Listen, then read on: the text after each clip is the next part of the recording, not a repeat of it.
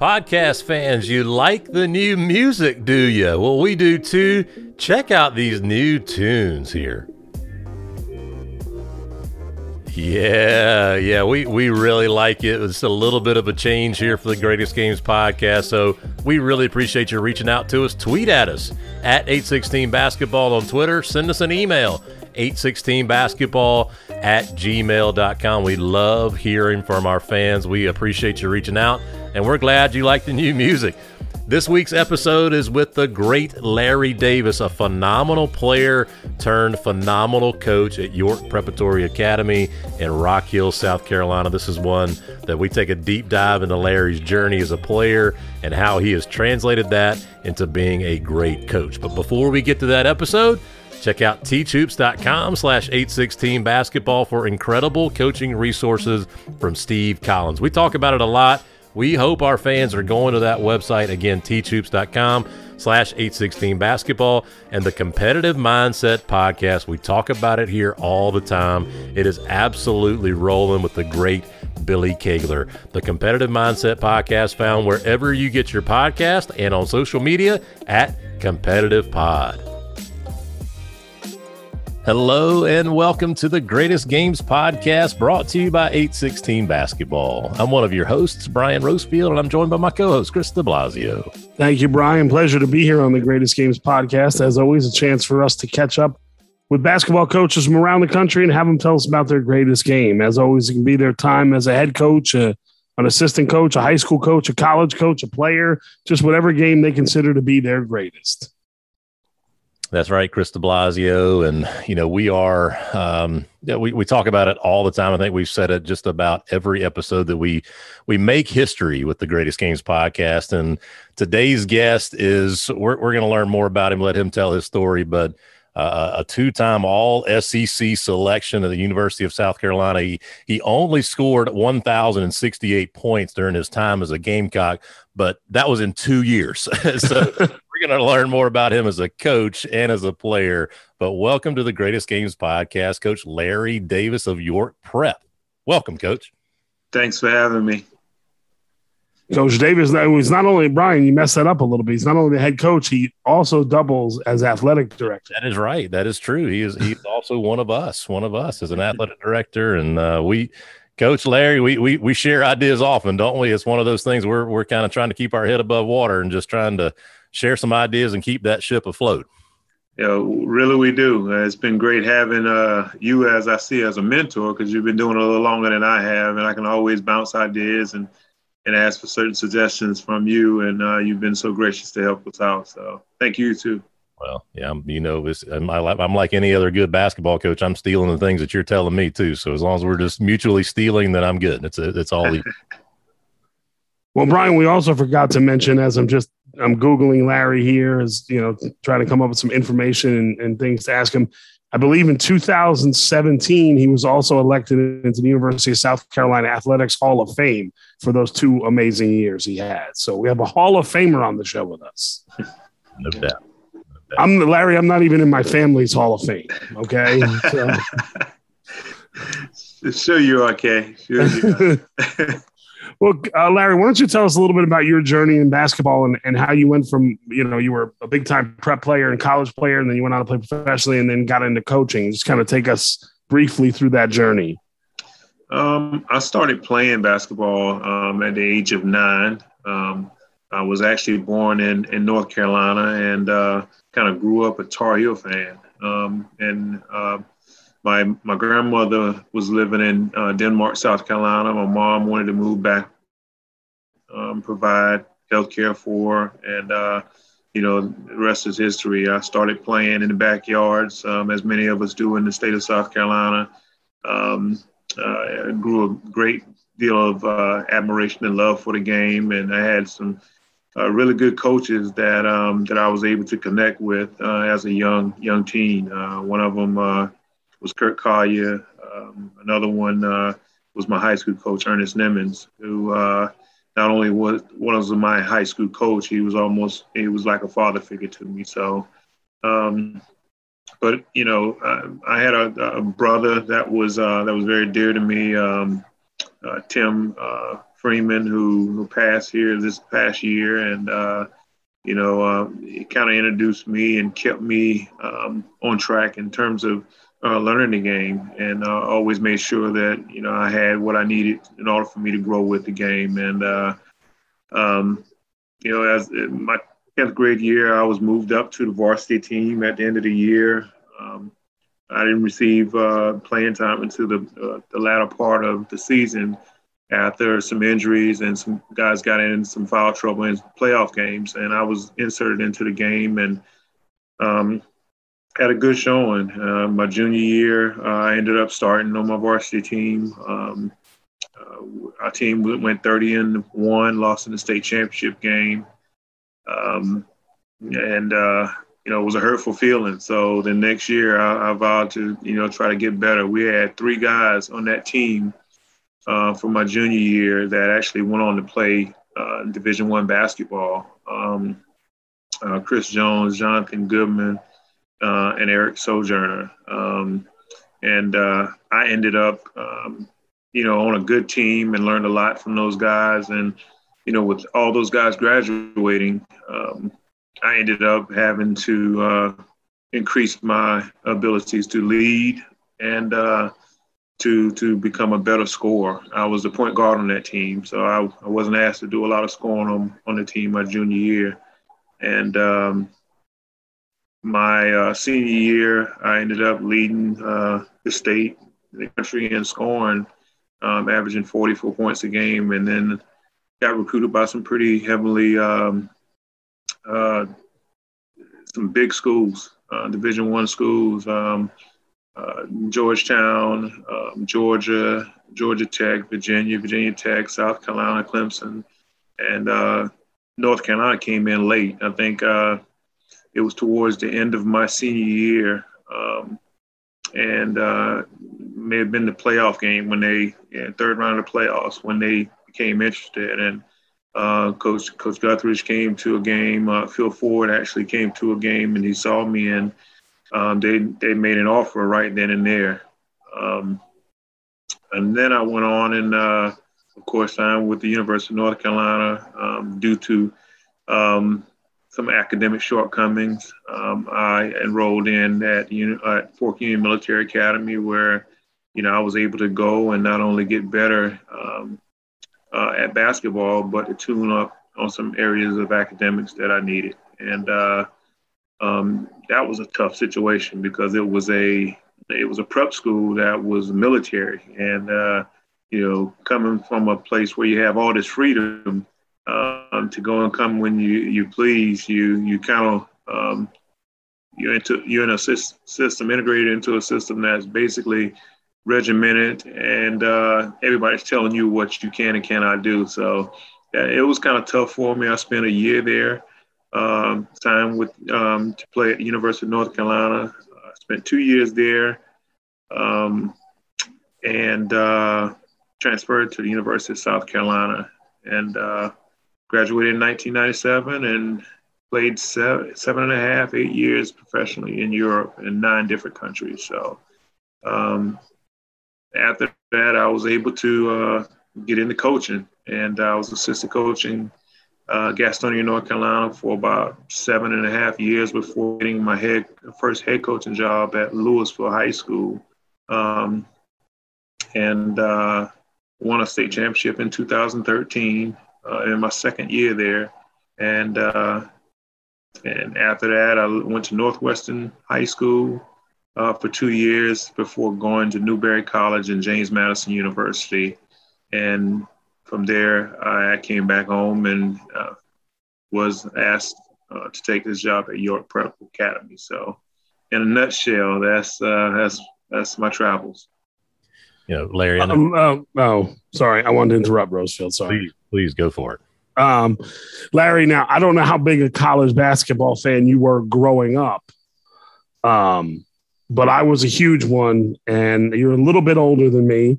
But you you named some schools there, and I'm just thinking, you know, as as a kid from from Denmark, South Carolina, what it was like.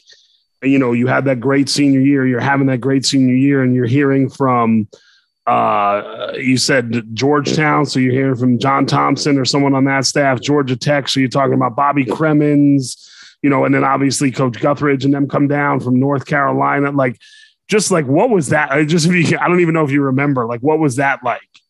It was uh, very overwhelming for me um, because um, you know these are uh, people that I admired in the college basketball uh, industry. You know, John Thompson, um, what he stood for as a as a basketball coach, and, and uh, you know all the years that he's been there, and uh, you know, Coach um, uh, Cremins um, during the time he he was there at Georgia Tech, and you know he had three guys that could really fill it up during that time with uh, Kenny Anderson and um, uh, Dennis Scott. Yeah, Dennis Scott and Brian Oliver. And Brian Oliver. so uh, you know he, he, he it was tough because they all sold their programs um, to the highest, and it, it confused me. Like I didn't know uh, which one of those would be best uh, suited for my talent. Um, I didn't know which one was would give me opportunity to fulfill a goal of winning a national championship because um, they all were good programs. They, they were all really good programs, and it just made the decision really, really hard. But um, you know, as, as, I look back at it, you know, over the years, you know, um, I don't think I could have went wrong with any of those programs because I, they all were led by some great men um, that graduated their athletes and and produced uh, guys that went to the next level. So, I, like I said, I, yeah, I don't think I would have went wrong with any of those choices. And we're not selling Coach Fogler short. Sorry, let's make sure we say that we are not Coach selling. Fogler, Coach Fogler didn't even recruit me. he, I was. He, he, looked up my grades and he was like, uh, "Vanderbilt, no, we, we can't have this guy." Larry, yeah. the, the the level of success you've had as a as a player, uh, a national championship in North Carolina, then you win one at, at Lewisville as a coach. Um, and just we talked a little bit about uh, your individual accolades scoring like you did. Uh, one of the things that's been interesting to me, uh, being around coaching for as long as I have, like I was never uh, a, a, very good player. I felt like I got to where I was a decent coach before I took a, an athletic director job. Um, but what I've noticed is sometimes the best players often are don't make the greatest coaches. And I've had the opportunity to see your teams play a variety of different stops. Obviously, winning a state championship that speaks for itself. But what you're doing at York Prep now with your kids and how fundamentally sound and how disciplined they are, it's really special. So, how did you make that transition from being being an unbelievable player to being an unbelievable coach as well? Well, well first of all, thank you for those compliments. Um, I, I, would say this: um, I've had been blessed to have some really good coaches, um, you know, in my career. Um, when I talk about uh, Ernest Nimmons, who was my high school coach, and to uh, leave him and play for Fletcher Arritt, who um, was arguably one of the, the best high school basketball coaches to ever uh, coach the game, uh, who recently um, passed. Uh, to leave him and uh, then play for Coach Smith um, and then Coach Fogler. I, I mean, it's hard for me to mess that one up because it was just stuff that was ingrained in me, and I haven't changed a lot of what I do. I just mimics and and uh, the things that they've asked they, they asked me as a player and i um, from the defensive side of the ball to you know playing unselfish and um, playing as a team um, competing as hard as you can every possession you know i just take those core values and you know i, I constantly um, beat that those things home with my kids and um, I run the program just like it would be a college program. You know, we have pregame meal, we have, um, you know, study hall, we have um, film sessions, we have individual sessions, we have um, team sessions of film.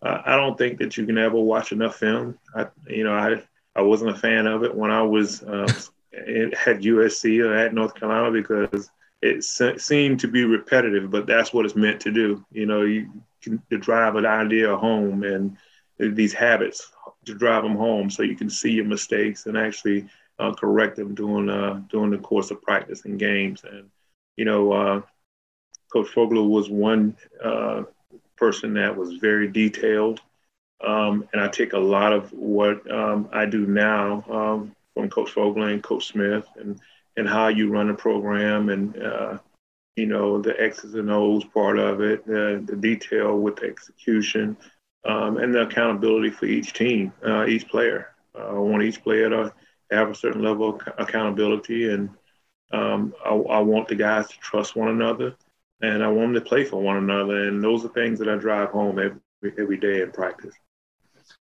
Larry, just I was laughing when you were talking about the film. Obviously, being the film guy, um, sometimes players and coaches would have a dispute about you weren't there, you know, on the defense rotation. Oh, I was there.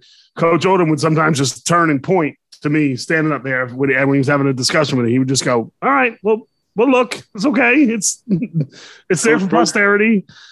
Coach Fogler had this saying in practice: "The eye in the sky never lies." Yep, and, and, it's true. And I, when I when guys say that, you know, Coach, I was at help side, and I'm able to cut that clip out and send it to him after the game, you know, is is remarkable tool to teach. So, uh, no, we, we, we I have fun with it. Um, I'm I'm very intense. Um, you know, I want the guys to be intense when they're playing. So, uh, you know, uh, when during my playing days, I noticed that all my teams uh, that I've played on were basically carbon copies of um, the coach. Um, they're they're they're just what the coach were was, and uh, when you talk about Coach Fogler, I mean, you know, he was very energetic and unapologetic for anything that he said. You know, you, you if it hurt your feelings, you know, hey, get tough. You know, he would always say you can't have thin skin playing basketball, and you know, I tell my kids that. You know, um, you know, listen to the message and not how it was delivered. Oh, I like that. I got to say that one. Write that one down, Rosefield. I need to use that one this year. Larry, talk about when the opportunity to to go to York Prep and not only become the basketball coach but the athletic director. Was that something you were looking for? Were you were you nervous about it? Did you, you know how how did that come about? And what were your thoughts about being the athletic director but also being one of the coaches there, and if how difficult that can be? Well, actually, I was um, I was at York Prep three years before being a part oh, okay. of this job. Um, I was just um, introduced or just um, uh, given a chance to uh, to be the athletic director this this past year. So this is my second year as the AD, and um, know I was there. Uh, my kids were there, and I expressed interest in it when uh, Mike Drummond decided to uh, to resign, um, and uh, he thought that I would be the right choice, being that you know, I know most of the kids there. I was also the cross country coach. Um, the kids there like me. Um, the staff um, um was very taken. It, it, it, took to me in a, in a, in a positive way um, because of some of the things that I, I brought uh, to the athletic arena at York Prep um, in terms of uh, some of the things that we do. Uh, I actually uh, started a program called Program Assist at York Prep where um, we donated uh, each each program. Well, it was just the basketball team for the last three years, but the, this past year and this year, we um, we get teams to um, to to basically uh, donate um, non non charitable items, uh, deodorants, toothpaste, um, quilts, um, sleeping bags and things of that nature. And what we do is we donate that stuff to the local homeless shelter. And uh, it's just stuff like that that I've learned from Coach Smith and Coach Fogler during my time uh, as a player. And, you know, it's always about giving back to someone that's less fortunate. And uh, I want my kids to understand that basketball is just a small microcosm of life. And, uh, you know, if you'd be much su- better suited if you were a person that was willing to give rather than always to have your hand out to receive. So um, things like that, I think they saw that I was doing in the community and wanted me to bring it to the program as a whole. You know, go back to what I was saying before the show, those ideas that I'm stealing, Chris de Blasio, that's going to be another one right there. That's a great, uh, a great idea. I love to hear that. And uh, I know our, our South Carolina High School League folks are loving to hear that. And uh, you're just making a big difference up there in the local community and with your kids. And Larry, you know, the name of the podcast is the Greatest Games Podcast. So at this point in the show, we want to hear about one, maybe two, maybe 14 get no just a couple of uh, uh, stories about your greatest game as a coach. As a coach uh, i would say my greatest game would be the state championship game at lewisville. Um, we started off the season 0 and 8 and um, you know we played 5a schools. Um, we got beat by york. Uh, lancaster was 4 or 5a that year. Um, we played uh, northwestern rock hill high um, and they were all close games. And I just had to keep the kids from getting frustrated and losing confidence in themselves um, before conference. And I told them, I say, listen, guys, you know, we're a school that has, you know, a little bit less than 400 kids here in our high school. Um, our pool to select talent is a lot smaller than the schools that we're playing. And uh, I just wanted them to get an idea of you know, playing, competing, and not worrying about winning. And uh, you know, just like I said, we started the year off 0 and 8 with those teams. We lost, I think Hartsville was one of those teams that we lost to when they had uh, Jalen Shaw, um, and we lost to them by two. All the games were close. So I felt pretty good, but the team was beating themselves up and they were kind of down by themselves. But we were able to go on a seven, what, a 16 game winning streak.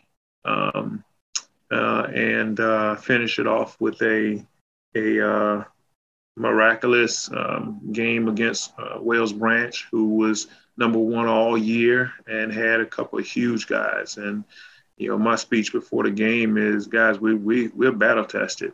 You know, we've played you know teams that were more talented, that had more size than the team we're getting ready to face. I just want you to go out and have fun don't look at the scoreboard. Uh, just leave everything that you've worked so hard for on the floor tonight. And you know, to see the the look in the guys' eyes when they uh, when they won the game, uh, the look in the eyes of the community because they hadn't won uh, a state championship of any sort in 37 years, and uh, you know, to be a part of that and uh, you know, to experience that with those kids who obviously had a, a tough start to their season and to for it to end like that was just just remarkable against a really really good uh, Whale Branch team. Where was the game? Was it in? Was it at Colonial Life? It was at uh, Williams. Uh, I said Williams Brice. It was at the um, the Coliseum, Carolina Coliseum. Oh, was that the Carolina Coliseum? Yeah, we didn't. Eh, we weren't uh, privileged enough to have uh, the opportunity to play in the CLA. It wasn't built yet and well, I think it was 2013. We had, uh, I want to say it was the um, Coliseum. Talk about that, about the, you know, just that experience telling, the, you know, getting across to the kids that they get to go down there and play in an arena like that, you know, an arena that you played in and, and just that, that feeling. And it's not far from Lewisville, what, about a 45 minute hour ride for the people yeah, from Lewisville? It's about, it's about 50 minutes. Yeah. Um, I, I really didn't make. I, I, literally didn't say anything about me playing during the time that I was there, and I wanted it to be about the kids in that moment. Um, I wanted them to let them know they can make history, and uh, people always will talk about this team. Um, you know, 20, 25 years from now about what you accomplished. Um, and to do it in front of um, all your fans, your peers, and and to be able to, you know, after going through what we did at the beginning of the season to hoist that trophy up at the end of the year was just something that, you know, you you always remember. And uh, to do it with that group of guys, um, you know, um, who I'm very close with to this day.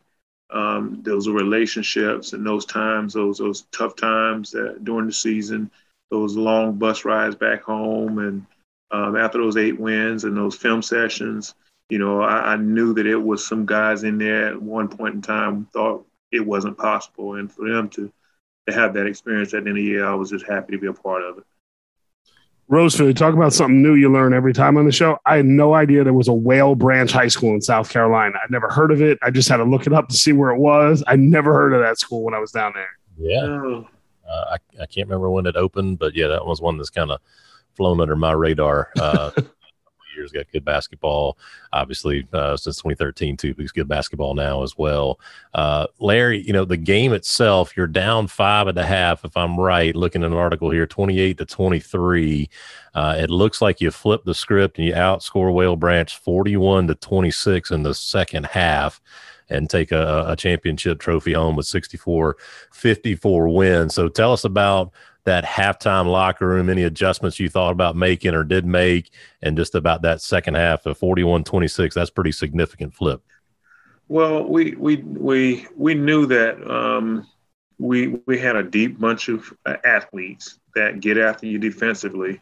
Um, in the first half, we kind of felt them out to try to make sure to just to see, you know, what they um, what they would do in terms of countering to some of the things that we we did as a as on the defensive side of the ball. Um, way they was hurting us, they was hurting us on the offensive rebound. They had tremendous size. They had one kid that was six six. Um, they had another kid that was about six eight. So they had some really good size, and um, you know we couldn't allow them to have second and third chance points. Uh, was something we talked about during halftime. Um, we took some rush shots early which uh, led to some fast break opportunities for him. And, you know, I told him at the beginning of the second half is what we want to do is make them work on the on the offense on the defensive side of the ball. Um, we wanted to, um, you know, we wanted to make, you know, take our time, run our offense to get great shots, and then we're going to pick up man to man full court and with a little run and jump and uh, some surprise traps, you know, in the second half to see if um, to see if they would be able to um, to make any adjustments. And you know, right from the beginning of the second half, we uh, matter of fact, you guys might be um, familiar with you know 33 and 32 that Coach Fogler used to run. I ran the same same defense. Uh, you know, one pass over half court, uh, it's immediate trap. Um, you know, and they it kind of startled them, and they would throw it right back to the obvious man, of course, and we were we were able to get a couple steals quick in the game and turn the tides to the game early in the second half. Um, and, and, then you know we played with a bunch of energy, uh, which we didn't play with coming out of the game. I think it was the size of the arena, um, the number of fans that showed up. It might have startled some of our guys. Um, and I told them just to calm down, play, have fun. You know, eh, we, there's no pressure on us. We're, we're we weren't even supposed to be here. Uh, and I told them, I said, you know, they've been number one all season. Um, you know, just think back of, uh, um, you know, uh, all the teams, you know, in the past that, you know, had, that came into to a, a series or, or a playoff game and um, were, were knocked, knocked off the number one team and uh, the joy and, um, the excitement of the atmosphere and, and, and the team and things of nature. And they could have been one of those those individuals to take part in that. So um, playing with no pressure, I think, will allow those kids to play freely and have fun. And uh, we just like I said, we converted some fast break points and and and the lead ballooned to I think it was uh, 20 at one point in time, and we just kept playing and uh, just uh, a wonderful atmosphere, wonderful game. I mean, it was just something great to be a part of. Larry, in that same article, uh, you say you're quoted as saying, "It's been one of the most rewarding things I've ever done." Uh, just to wrap up here, talk about what you mean, and that was early on in your coaching career. It's now eight, nine, ten years later into coaching how much more that quote means to you and, and what is that reward you get as a coach? Um, just knowing the grind that it took to get there, because in, in that article, it doesn't tell that um, the year before I got there, that, that same team, a lot of those guys um, played on that team, they were six and 19. Um, my first year coaching, we were able to win 13 games. We were 13 and 10.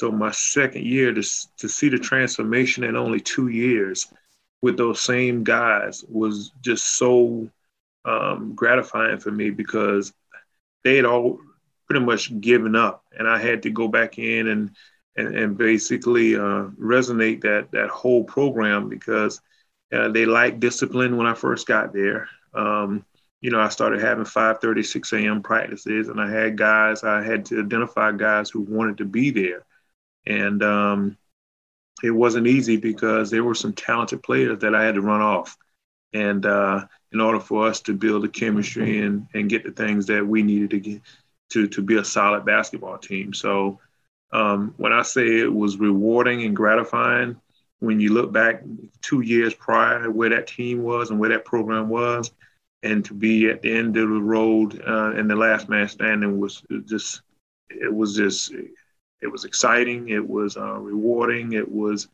um, the community you know lewisville is basically known for football. Um, you know sheldon brown who's a good friend of mine that that's the school he went to played football and, and baseball at south carolina.